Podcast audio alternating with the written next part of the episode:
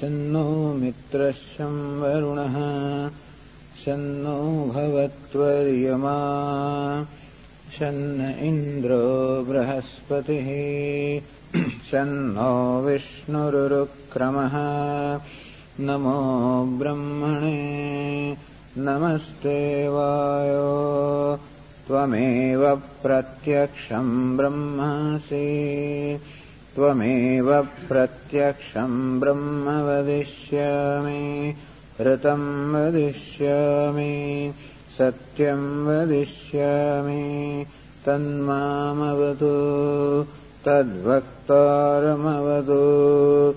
अवतु माम् अवतु वक्तारम् ॐ शान्तिः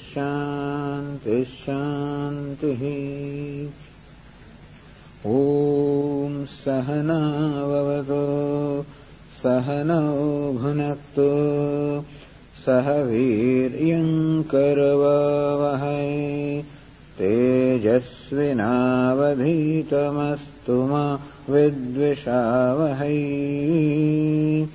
ॐ शान्ति ॐ यच्छन्दसमृषभो विश्वरूपः। छन्द्यद्भ्यमृतात्सम् सम्बभूव।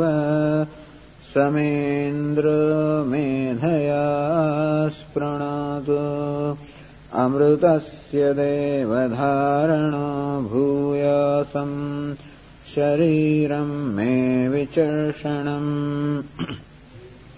मे मधुमत्तमा कर्णाभ्याम् भूरिविश्रुवम् ब्रह्मणः कोशोऽसि मेधया पिहितः श्रुतम् मे गोपाय ॐ शान्तिः शान्तिः शान्तिः।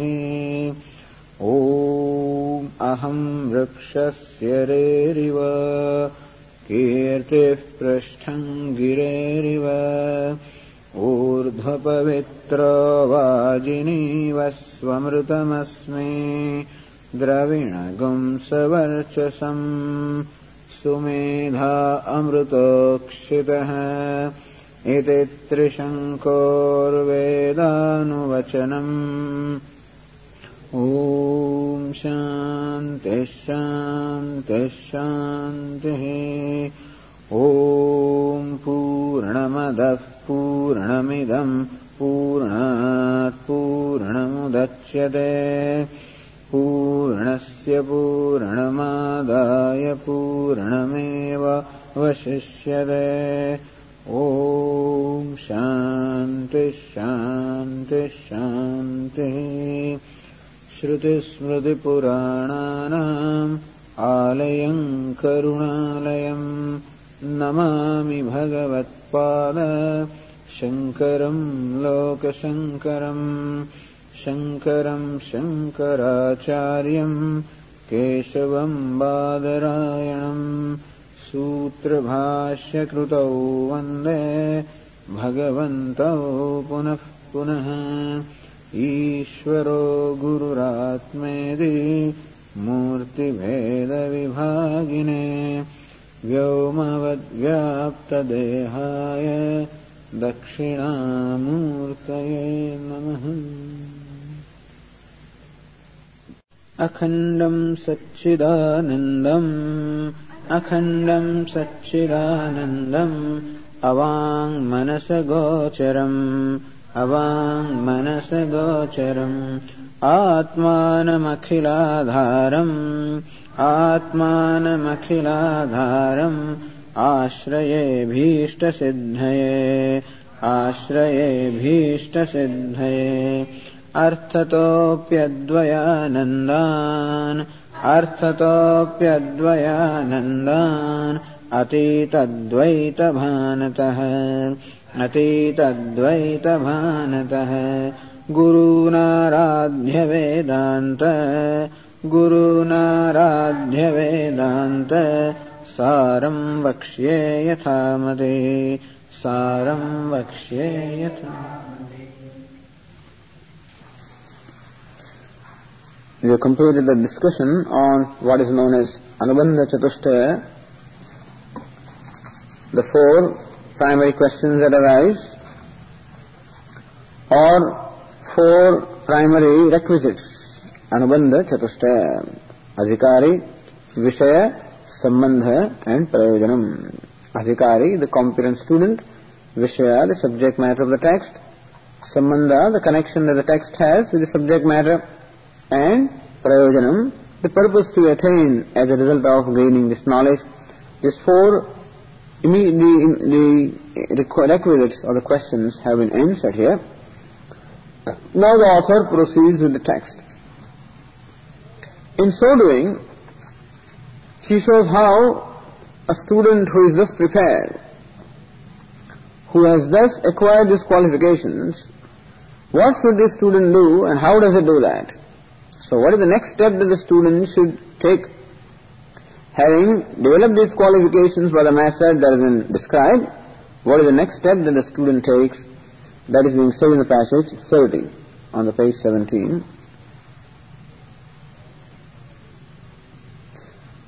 अयमधिकारे जनन मरणादि संसार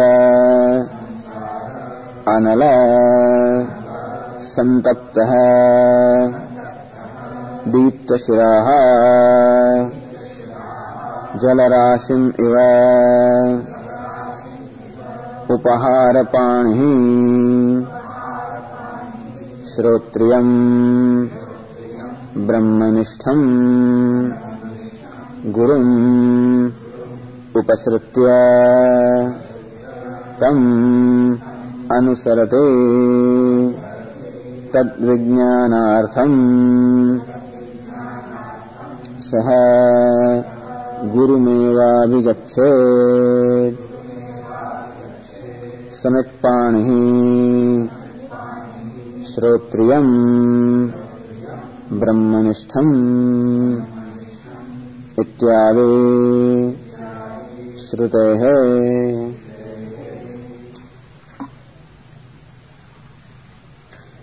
I am adhikari. Adhikari means the qualified student.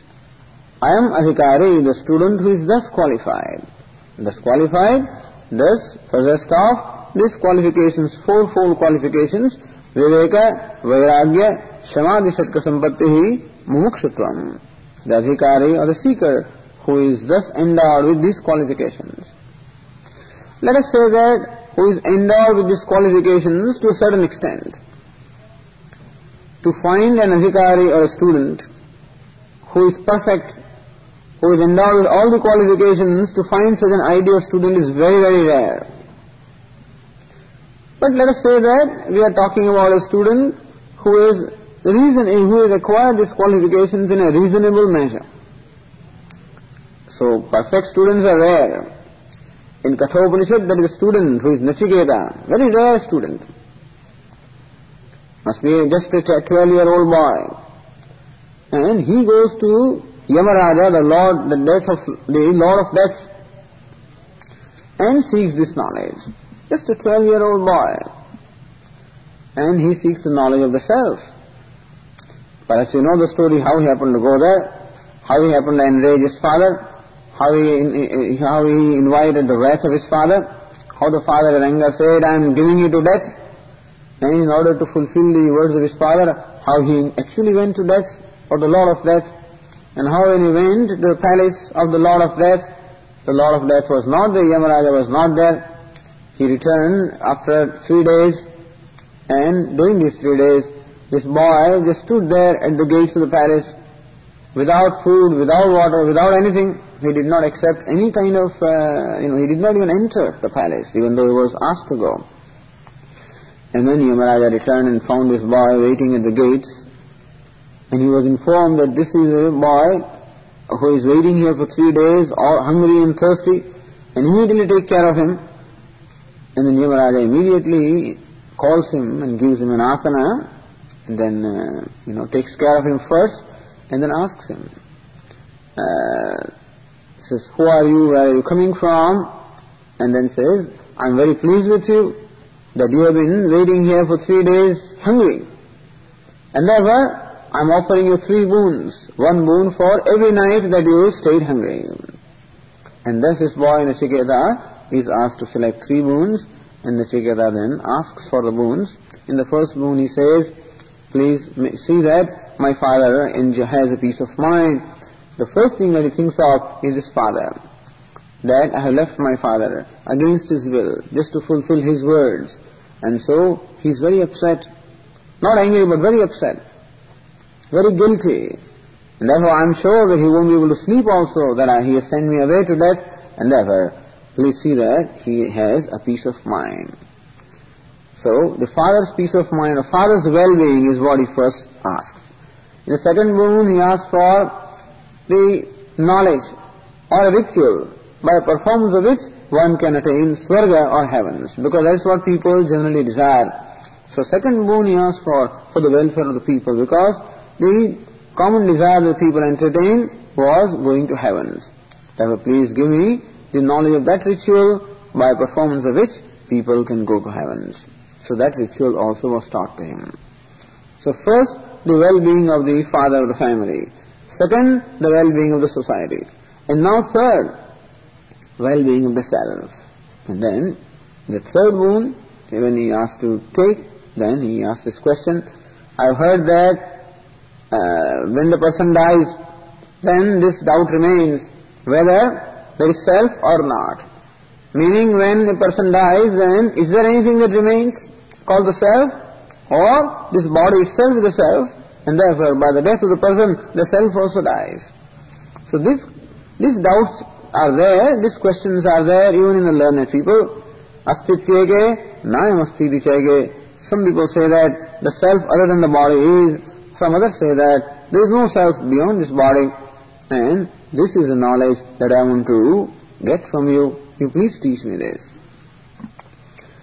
And this kind of a question coming from a young boy like this, Yamaraja is flabbergasted. He cannot believe that. And therefore, he wanted to, he wanted to determine whether this boy has a genuine desire to know or is just asking for the sake of asking. And therefore, Yamaraja, the Lord of Death, presents various, he first of all says that it is extremely difficult. What you are asking for is extremely difficult. Even the gods also have doubts about the self, and therefore it is very, very difficult to know. Therefore you give up this, this desire and ask for something else. then the boy says, if the devatas, the gods also have questions about it, then I all the more want to know, because that must be really something that even gods also do not know. And then Yamaraja says, no, no, but it is very difficult. You give up this uh, insistence about no self-knowledge, I'll give you all the wealth that you need.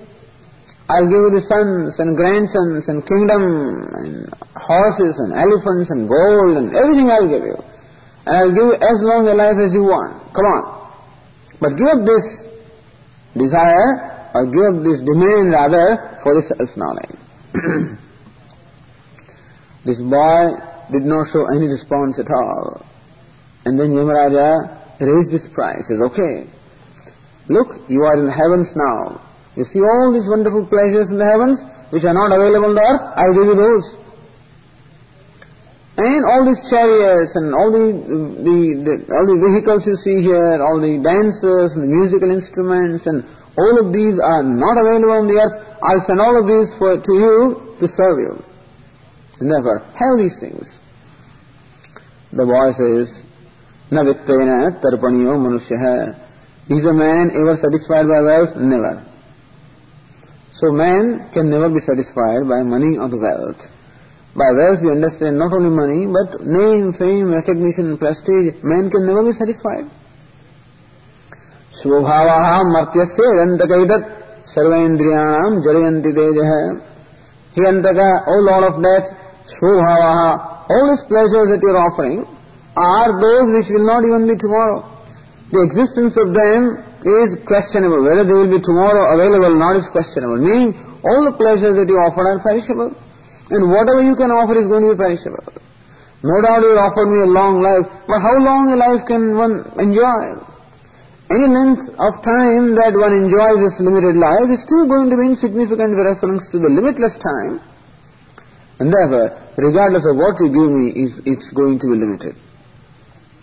And therefore, I'm not interested in them. Keep your vehicles and your instruments with you. I have nothing to do with them. So he says, Nachiketa doesn't want those things. He just wants the knowledge of the self. So this kind of vairagya or dispassion arising from viveka or discrimination is what is exhibited by Nachiketa in the story of the Kathopanishad. Very beautiful story. Yamaraja was flabbergasted. He never found a student like this and he poured himself out, you know. He spent such a lot of time praising the student. And then uh, slowly started imparting the knowledge and that dialogue is known as Kathopanishad. So these kind of students are rare. Those who are who are totally devoted or committed to truth. And there nothing can shake them, nothing can distract them.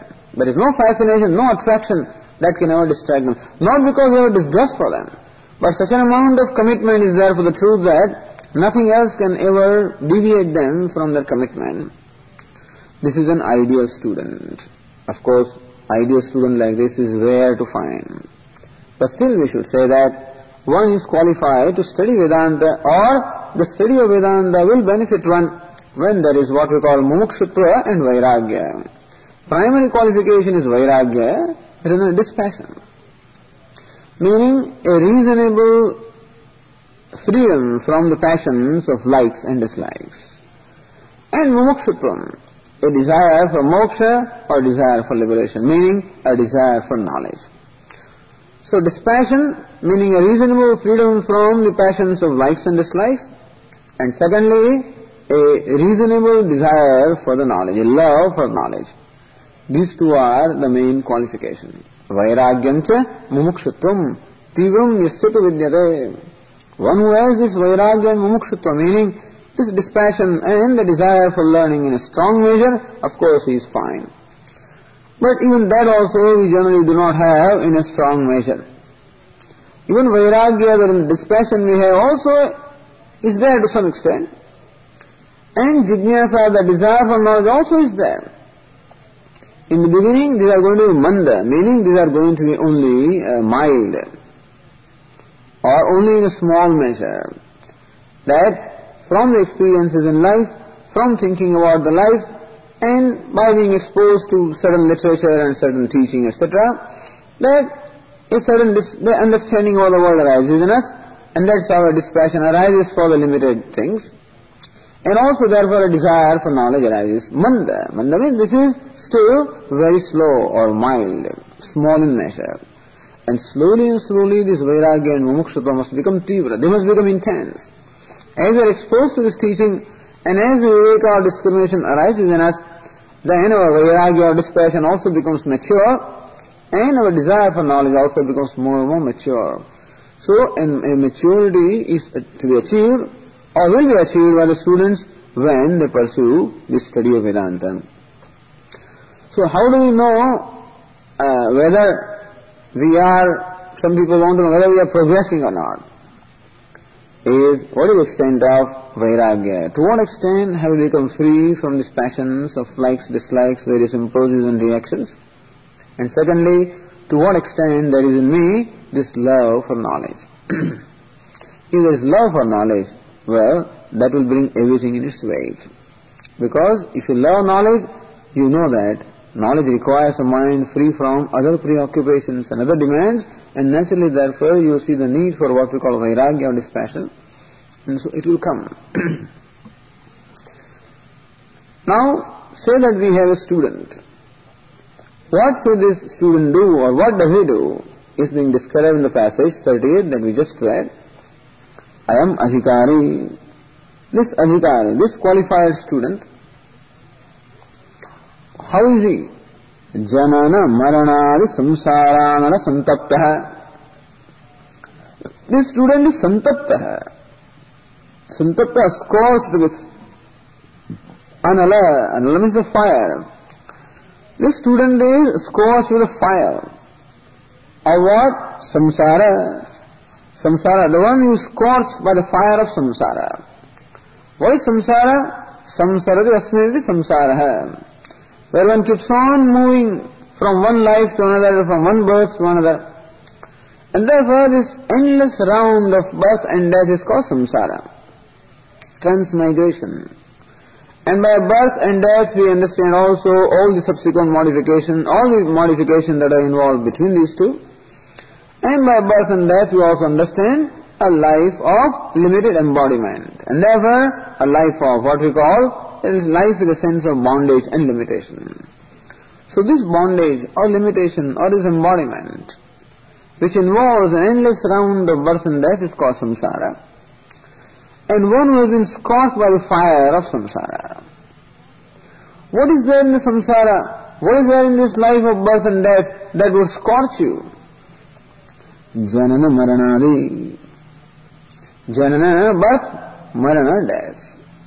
Shankaracharya says in one place, Punarapi Jananam, Punarapi Maranam, Punarapi Janani Jashare Shayanam. Iha samsare, Bahudustare, Krupaya pare, पाहि मुरारे भज Punarapi Jananam, he is offering a prayer to the Lord. Or he seeks the help of the Lord. So Punarapi Jananam, again and again this birth.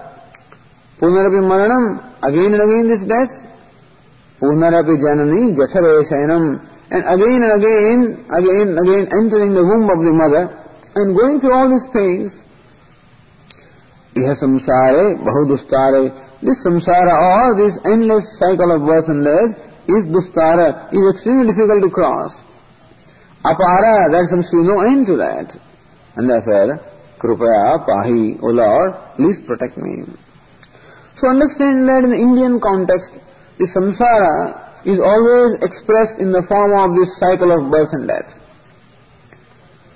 But we can understand in whichever way we, it appeals to us. We may say samsara is a life of limitation, life of seeking, a sense of limitation, inadequacy, a life of lim- sense of limitation which brings about fear, which brings about uh, uh, sadness, which brings about self non-acceptance. So samsara meaning self non-acceptance, and sense of inadequacy. Uh, so all of the sense, life of seeking, the, the experience of bondage, in whichever way you explain what we call the fundamental problem that we have in our life. That is called samsara. In the Indian context, it is always described as a life of birth and death.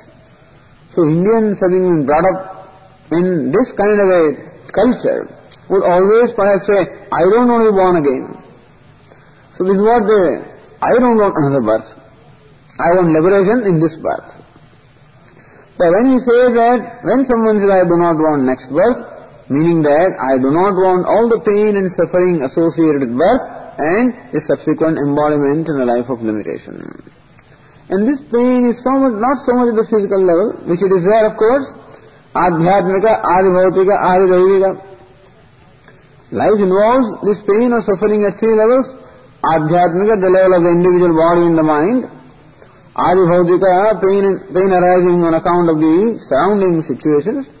Adidaivika, pain arising on account of the cosmic situations. Adhyatmika, Adibhautika, Adidaivika.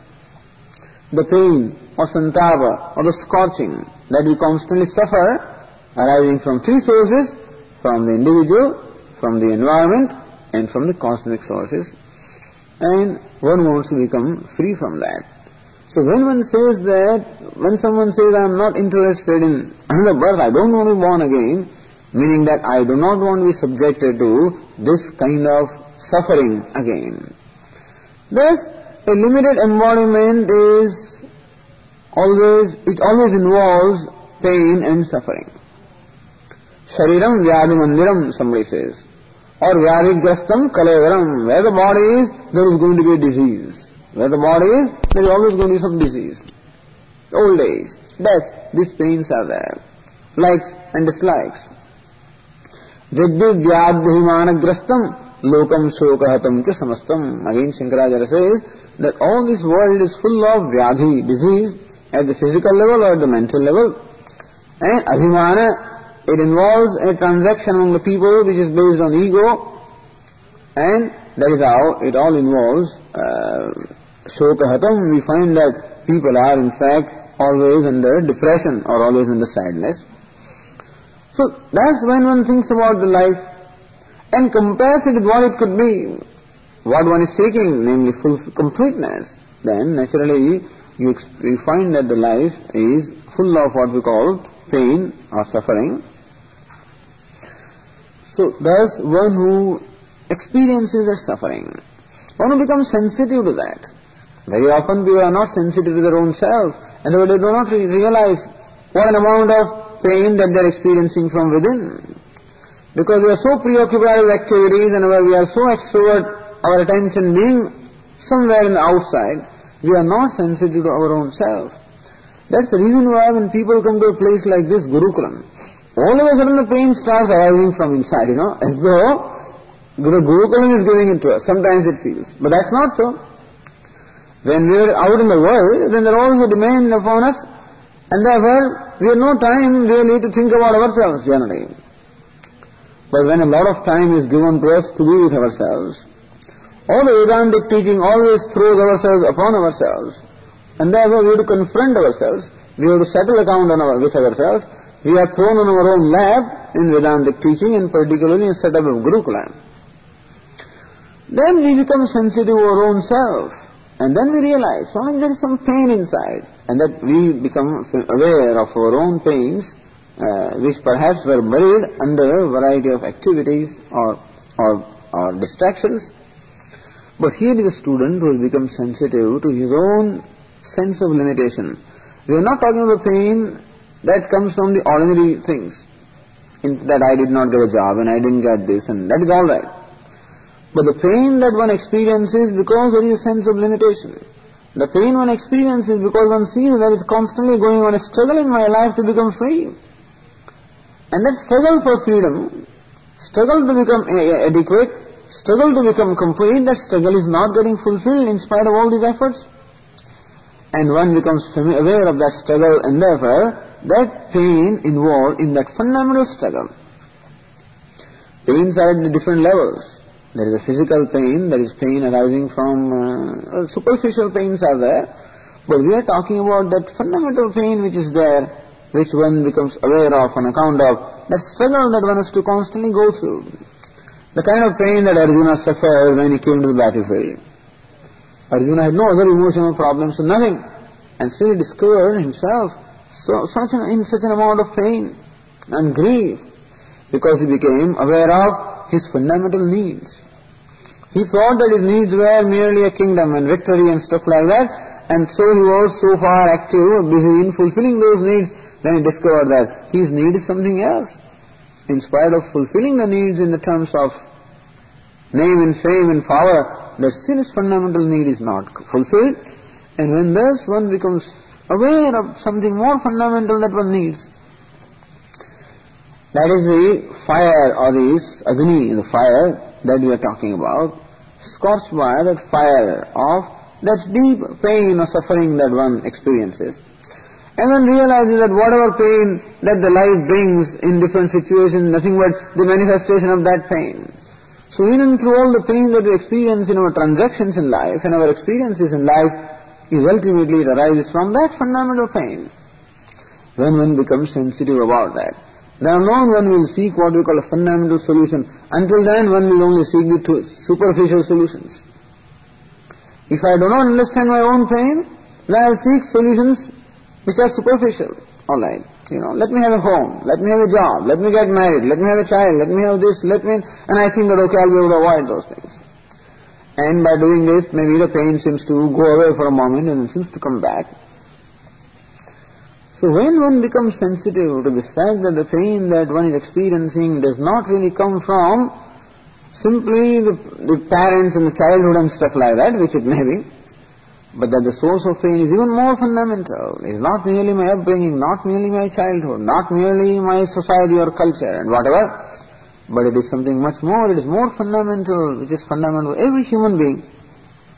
And that comes from inner sense of inadequacy, uh, inner sense of incompleteness, a sense of bondage, a sense of limitation, and that there is a constant struggle going on to become free from that limitation.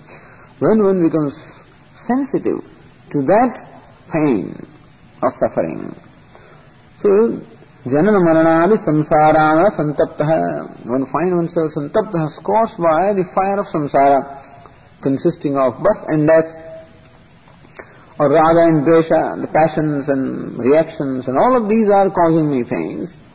So when one is caused by that and one finds that there is no other solution to that, one has tried all the solutions and nothing seems to work. And here an example is given. So what is the nature of this person who is experiencing that pain? Deep tashiraha jalarashim iva Deepta Shiraha, one whose head is in, one whose head is on fire. How is the head on fire? Suppose imagine a bald-headed man or a man without hair. निदागमध्यान्मार्कमरीति संव्याप्त खलवाट a person, bald-headed person, who is exposed to the, the summer, the sun, you know, at the midday sun of the months of summer in India, imagine.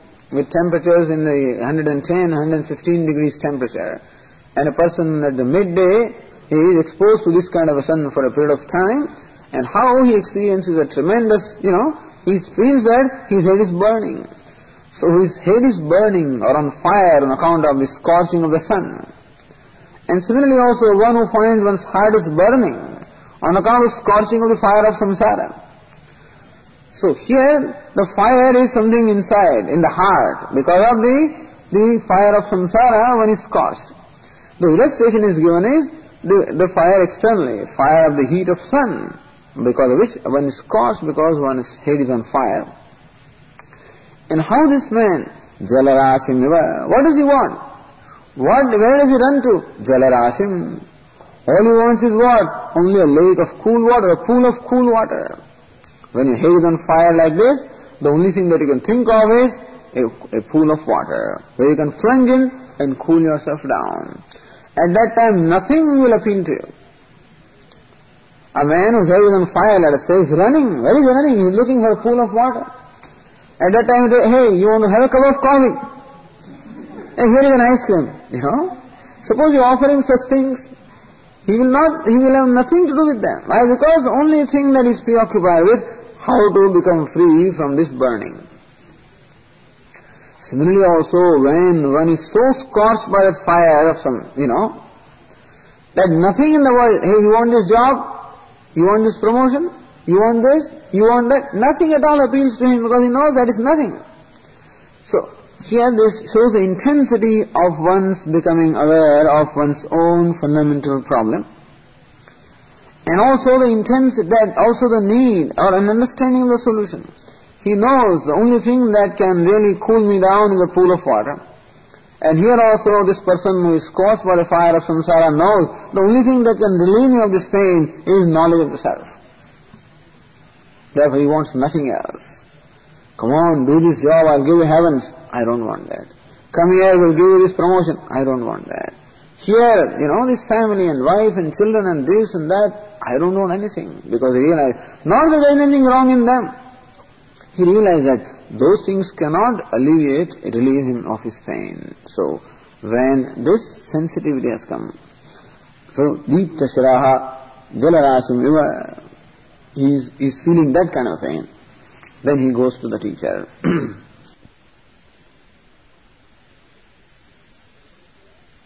Upasritya tam anusarati. He says he repairs to a teacher. He goes to a teacher. Upasritya supasaranam samipa gamanam. He goes, he approaches the teacher. Tam anusarati. Anusaranam anuvrittihi. And he serves the teacher. So he goes to the teacher and he follows the teacher. Follows the teacher means follows the instructions of the teacher. He serves the teacher. So it is possible that the teacher may wait for a period of time. Just because you approach the teacher doesn't mean the teacher may immediately start teaching you. There are instances, there is a, the, we have an Upanishad called Prasno Upanishad, where six students, six seekers go to a teacher, very famous teacher. His name was Pippalada, an approach, and he was very well known, very famous teacher. So that these six students knew, seekers knew, they themselves are great scholars. They knew that he is the one who will be able to answer our questions and resolve our doubts. Give him the knowledge, give us the knowledge, and thus knowing that they approach him. And the teacher says, stay here for one year.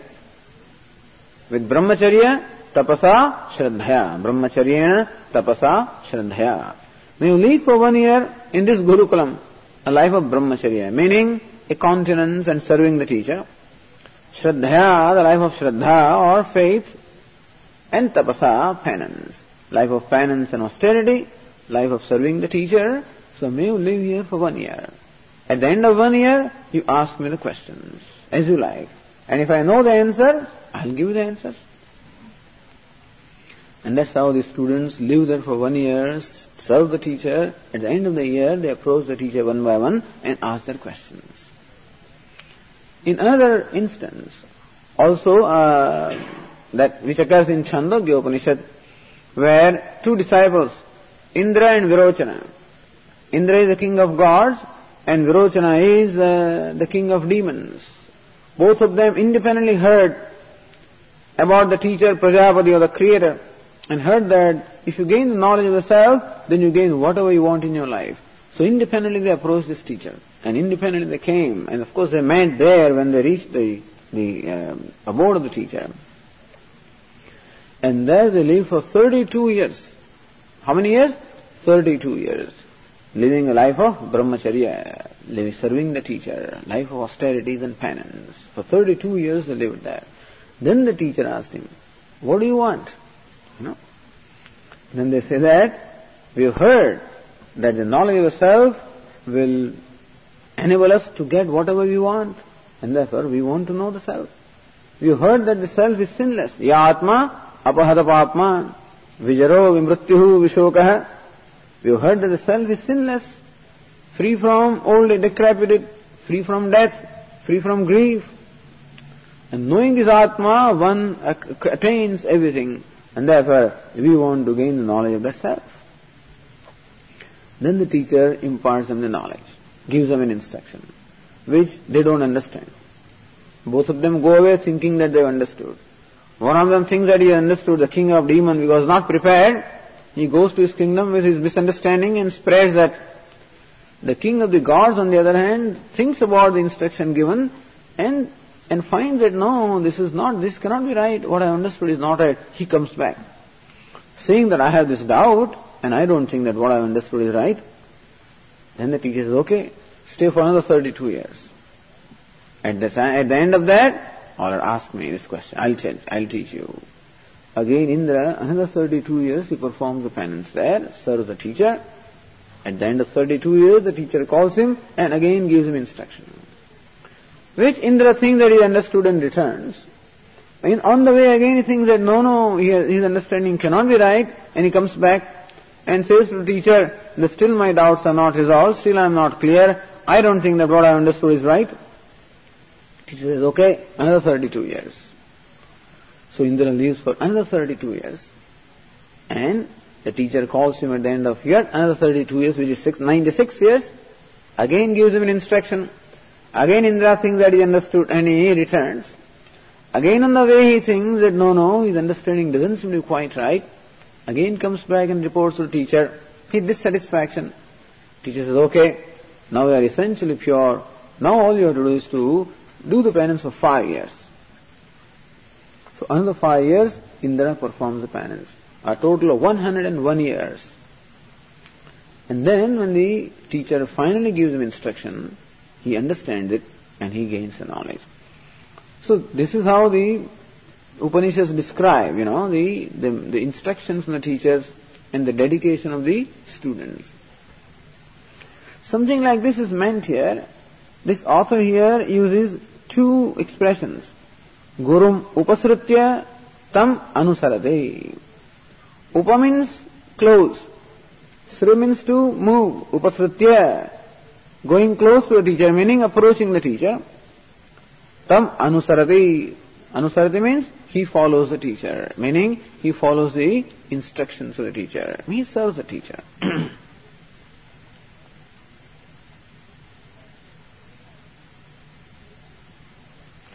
and this is in accordance with the statement from the Mundaka Upanishad that is quoted here.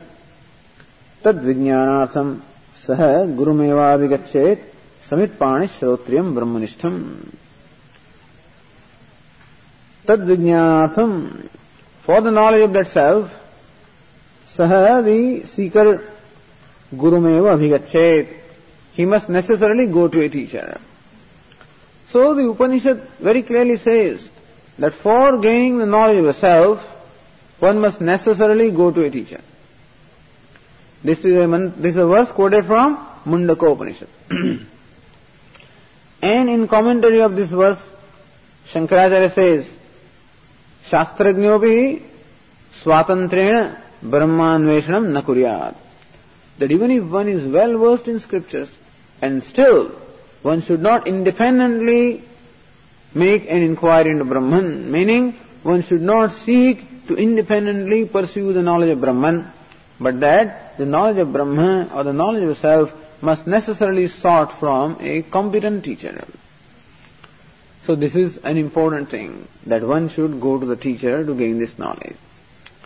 For the very simple reason that I do not know even what I am seeking. I do not know what the objective is. I just have a certain general feeling that I want to know the self, but I don't know what the self is. And therefore, it is necessary that I gain that knowledge from the one who knows. Therefore, the Upanishad says, what is the nature of the teacher? Who, who is a competent teacher? Shrotriyam Brahmanishtam. Student also is qualified and teacher also is qualified. Shrotriyam Brahmanishtam. Shrotriyam Veda Vedanga Paragam Paragatvam Shrotriyatvam. Shrotriya is a person who is well versed in scriptures and particularly who is well versed in Vedanta. He is Shrotriya. So Shrotriya, one who is well versed in the scriptures, that is Vedanta, and one who has the ability to communicate. Not only one knows the scriptures well, but then one also has an ability to communicate or unfold that knowledge before the students. That means one who has gained the knowledge from his own teacher in what we call the tradition of the teaching and learning, and one who is thus familiar with the tradition and therefore one who is able to impart the knowledge also in the same traditional manner, he'll be called Shrotriya. so one who can dispel our doubts, various questions arise in our mind, and one who is capable of resolving our questions and doubts with the help of reasoning, with the help of his scriptural knowledge, and one thus who is well versed in communication, he is called Shrotriya. So Shrotriya means one who has learned the Vedas well, is called Shrotriya. And the second qualification of the teacher is Brahmanistha. Brahmanistha means one who abides in Brahman. One who abides in the knowledge of Brahman is called Brahmanistha. So not only he has the knowledge of the scriptures, but then he has immediate knowledge of what the scriptures are revealing. And so one who is Brahmanistha, one who abides in knowledge of Brahman, to such a competent teacher one should go. Except that we will never know whether teacher abides in Brahman or how do we know? What, you know, what competence even do we have sometimes to judge somebody else? Whether is Shrotriya well versed in scriptures or not, that we can perhaps see, you know. Whether he can communicate well or not, that also we can see. Whether he is able to resolve our doubts or not.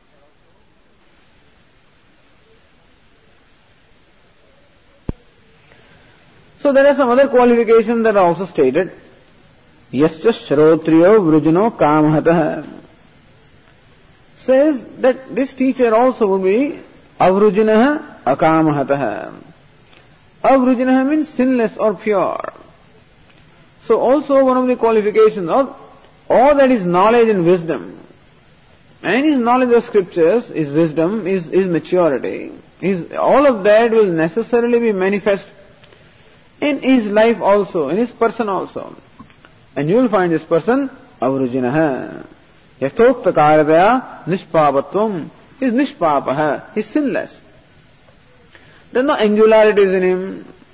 And thus you find the person virtuous, sinless. So that is one qualification or that is one evidence. And second is akamahataha. Akamahata means one who is not under the compulsion of karma or desires. So one who is free from desires and passions, and one who is pure or sinless. So these are the qualifications of the teacher. So thus the students also naturally judge the teacher, whether teacher is competent or not. Nobody is going to submit himself or herself to some just anybody or everybody, and you should not also. So it is necessary that the teacher should be basically akamahata, free from kama, meaning the desires and passions, and secondly, free from the need of having to pursue the pleasures. Naturally, because when one is satisfied with one's own self, there is no need for pursuing the, the material or sensuous pleasures. And that's how, on account of the satisfaction and the contentment that he is enjoying from his own self, that he has discovered a freedom from the need to pursue the material pleasures. And there is no need for papa. He is a pure person, and therefore there is no, you don't find in his behavior or in his acts that he, he violates or transgresses the basic codes of conduct that you don't find, and therefore, Shrotriyaha, Avrujinaha, Akamahataha. This is how Brihadaranyaka Upanishad also describes the teacher. So he goes, a student goes to a teacher like this. In what way does he approach? Says that Samit Panahi. Samit Panahi. With Samid. Samid means the faggots or the fuel in his hand. So Samidham Panam Yasya Saha Samit Panahi. So one who has this Samid or one the, the faggots in the hand so when he approaches the teacher, he does not go empty-handed. He goes with his hands full with some gift for the teacher. But what gift this person would have? He has already given up his home. He has renounced everything. He doesn't have anything with himself. What gift can he take? And therefore, he takes something which will be useful to the teacher. Something simple. So the teacher is himself following the basic codes of conduct and the, the, the rituals enjoined, the daily and obligatory rituals enjoined by the Vedas. And so imagine that here is a teacher who maintains the fire and who every day performs the fire rituals. And therefore, this student here, the seeker, as he is walking through the forest, approaching the abode of the teacher, then he collects the dry uh, twigs or the dry uh, branches, you know, of the of the trees. So dry faggots, which will be useful as fuel for performing the fire ritual. So that's all. That's available. Is walking, he collects those dry twigs, and in his hands, he goes thus with his hands full and approaches the teacher and submits himself to the teacher. Samit Panhi. Samit Shabda hai Guroho anurupa upayana matra upalakshana paraha. The idea is that it is not that today also you have to collect the, the fuel and go to a teacher. The idea is that the person goes to the teacher with some kind of a present or a gift which will be useful to the teacher. So this is of course uh, what is important here is the spirit behind this. It is says Yaktapanena Seveda Rajanam Devatam Gurum. Says here that you should not approach Raja or a king, Devata God, or guru, the teacher, with empty-handed. When you go to a king, when you go to God, meaning go to the temple, or go to the teacher, you must always go with some kind of present. That's why you find that people, when they come to the temple, they always bring some fruits or flower or some kind of a, that's why they have this hundi or whatever this, you know. So they always uh, make an offering. This is customary. it's not that you collect the money. That's, you know, people offer the money. And you don't go around and, you know, that's all. But then, when people come to the temple, they themselves make an offering. Because you never go empty-handed to a temple, never go empty-handed to a king, and so forth. And so that also says that you do not go empty-handed. Meaning you are taking your heart with you and expressing. your heart or your reverence through a present or a gift. This is the old tradition according to which this is written here. But what is important here is the spirit, not necessarily a particular formality. It's not that we necessarily have to carry something with us to a teacher, but then what it means is that uh, giving a present or offering something is really a symbol of offering our own self. Samit Panahim. that samit or the dry faggots also have a very nice significance. When the faggots are dry, then they will immediately catch fire when they are added to the fire. And here also the student is, so when the faggots are free from all the moisture, then alone they will catch fire, otherwise not. Because wet firewood will only give rise to smoke. The firewood also must be dry, then alone it will really burn well. And similarly also, as long as in our heart there is the moisture of the likes and dislikes, etc., and the ego, so long that there is only smoke in that heart. When that heart is subjected to the teaching, a lot of smoke comes out. But when the heart is dry, devoid of what we call likes and dislikes and ego, etc., then it catches fire. And as much as the teaching becomes effective, and that also is symbolized by offering of dry faggots. it also says in Chandogya Upanishad it is said, Acharyavan Purusho Veda. Acharyavan Purusha, the Purusha or the seeker who is Acharya, who is a teacher. So teacher is called Acharya. In Sanskrit, the teacher is called Acharya. Acharya word is derived from this A plus T. So Achanoti is Shastrani. Acharya is the one who has who has studied the scriptures well. Swayam Acharayatyapi, one who also implements in his own life what he has studied. And uh, Paran, Paran. So one who also makes other people also follow. Swayam Acharate Asmat. So Achinoti Shastrani, Paran Acharayatyapi, Swayam Acharate Asmat, Acharyati Uchyate. so one is said to be Acharya when one has studied the scriptures, one has implemented that very same thing in one's own life, and one imparts that to others also. So Acharyavan Purusho Veda. So Acharya is the one who has assimilated the very same teaching in his own life and one who is able to impart that to others also. That is called Acharya. So Chandogya Upanishad says, Acharyavan Purusho Veda. One who has a teacher, he alone comes to know. Meaning that without the teacher, without a guide, teacher means a spiritual guide they call it. So without a spiritual guide, it is not possible to gain this knowledge. One may get distracted, or one may get also uh, perhaps uh, get confused on the way. Also said in Chandogya Upanishad, Acharya Dhyava Vidya Vidita Sadhishtam Prapata. Only when the Vidya or the knowledge is gained from Acharya, from the teacher, Sadhishtam Prapata, that that knowledge really becomes uh, brilliant. That knowledge becomes exalted. That knowledge becomes effective only when it has been acquired from the teacher. So there is, this is also a part of the belief system anyway.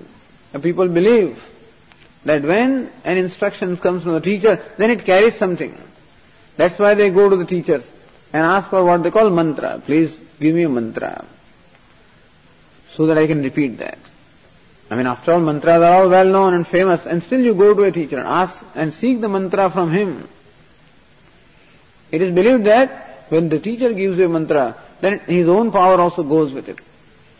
And therefore, the teacher-student relationship is when the teacher also transmits his own grace and, uh, you know, uh, his own kindness as well as his own good wishes to the, to the disciple. And so, when the, when the instruction comes from the teacher, then that instruction only becomes effective, most effective. so he said here, Shrotriyam Brahmanishtam Gurum Upasrutya Tam Anusarati approaching, properly approaching this teacher, he follows him. follows him means he serves him, he follows his instruction. That is very important. To follow the instructions of the teacher. Okay. And in the passage 31 it is said, What should the guru do? Suppose such a student has come to him, what should the teacher do? That also is being stated here. Saguruhu परमकृपया। अध्यारोप अपवाद न्यायेन एनम् उपदिशति। तस्मै स विद्वान् उपसन्नाय सम्यक् प्रशान्तचित्ताय शमान्विताय। येनाक्षरम् पुरुषम् वेद सत्यम्। प्रोवाच ताम् तत्त्वतो ब्रह्मविद्याम् इत्यादिश्रुतेः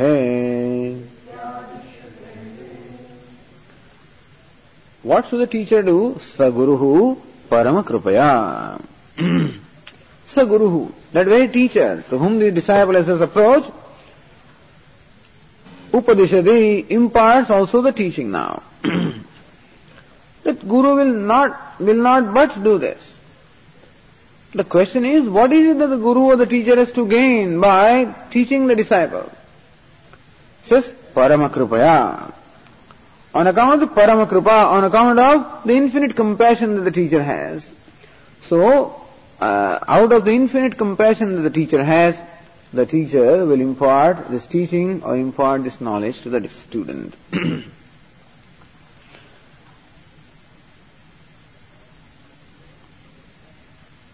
Lord Krishna also says in Bhagavad Gita, Tadvidhi pranipatena pariprasnena sevaya upadekshantite jnanam jnanina tattvadarshina. Lord Krishna says in Gita, Hey Arjuna, I am telling you the method by which you can approach the teacher, by which you will come to gain this knowledge. Says tadvidhi pranipatena. Pranipata, a long prostration. Pariprasnena, by honest questions. Sevaya, and by the service to the teacher. So when you approach the teacher, you have to win over this teacher. You have to invoke from the teacher that compassion. Or you have to also make the teacher understand that you are a true seeker of the knowledge. And thus, when you win over this teacher, how will you win over them? By long prostration. Meaning, prostration means only that I, my head touches the ground. And head always stands for ego. Because all our ego, ahankara, is always in the head. That's where our mind or the brain is. And therefore, bowing down the head is offering my ahankara, offering my intellect to the teacher. Sevaya, seva takes place, seva means service to the teacher at the physical level, at the emotional level. And pariprashna, pariprashna by the right kind of question, at the right time. That shows the jignasa, that shows the desire for knowledge that I have. So it shows my readiness to serve the teacher, it shows also that my buddhi or the ahankara is, is offered to the teacher, I have the shraddha. And thirdly, that I have the jignasa or the desire to know. So when you do this, upadekshindite jnanam jnaninaha tattvadarshinah. Jnaninaha, the, the uh, wise or the learned, and tattvadarshinah, the wise. The learned and the wise teacher, like the Shrotriya and Brahmanishta. So also, Jnanina Tattvadarshina. The learned and the wise teacher will definitely give you the knowledge. It as though becomes a kartavya or a duty of the teacher to impart the knowledge when the right kind of a student presents before the teacher. So it is said, Saha Guruhu, that Guru who is Shrotriya and Brahmanistha, meaning who is a qualified or the competent teacher, Paramakrupaya. There is nothing that he has to gain at the same time, it is very krupa, the very compassion in his heart makes him do that. The teacher also becomes almost, let us say, uh, he loses, he doesn't have the freedom not to give the, he also becomes, uh, he also becomes controlled or commanded by his own compassion. Naturally because the teachers are compassionate. so out of compassion, Upadishati, enam upadishati. The teacher also will impart this knowledge to the student. How? Adhyaropa apavada nyayana. By the method known as Adhyaropa and Apavada, which we will discuss subsequently. By the method known as Adhyaropa superimposition, Apavada is negation. By the method of superimposition and negation. Negation means falsification.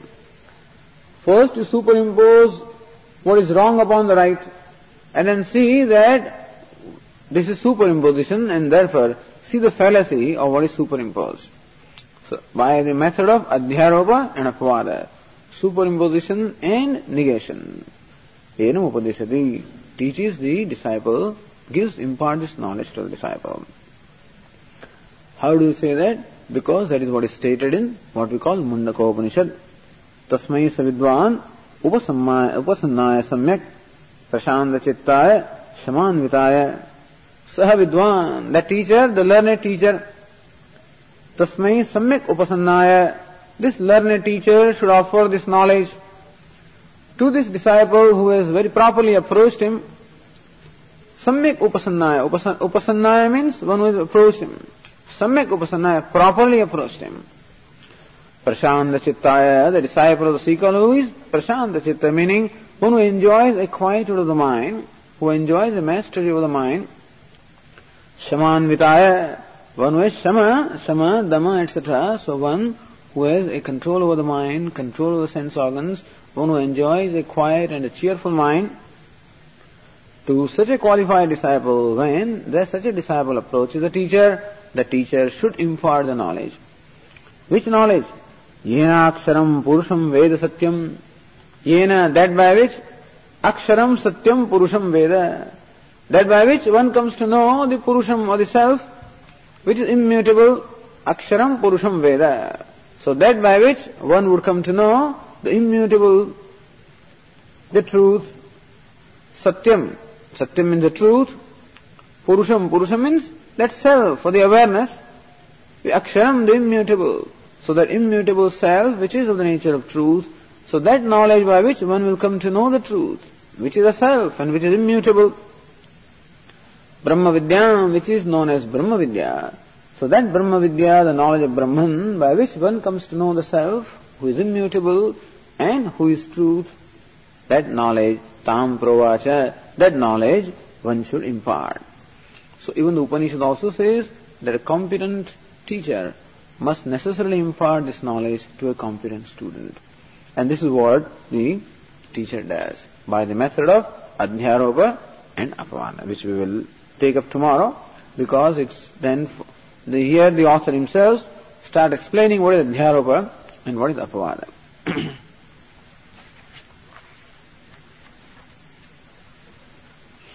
ॐ पूर्णमदः पूर्णमिदम् पूर्णात् पूर्णमुदच्यते पूर्णस्य पूर्णमादाय पूर्णमेवावशिष्यते ॐ शान्तिः शान्तिः शान्तिः। शङ्करम् शङ्कराचार्यम् केशवम् बादरायणम् सूत्रभाष्यकृतौ वन्दे भगवन्तौ पुनः पुनः। ईश्वरो गुरुरात्मेति मूर्तिभेदविभागिने व्योमवद्व्याप्तदेहाय दक्षिणामूर्तये नमः। ॐ शान्तिः शान्तिः शान्तिः। हरिः ॐ श्रीगुरुभ्यो नमः। हरिः ॐ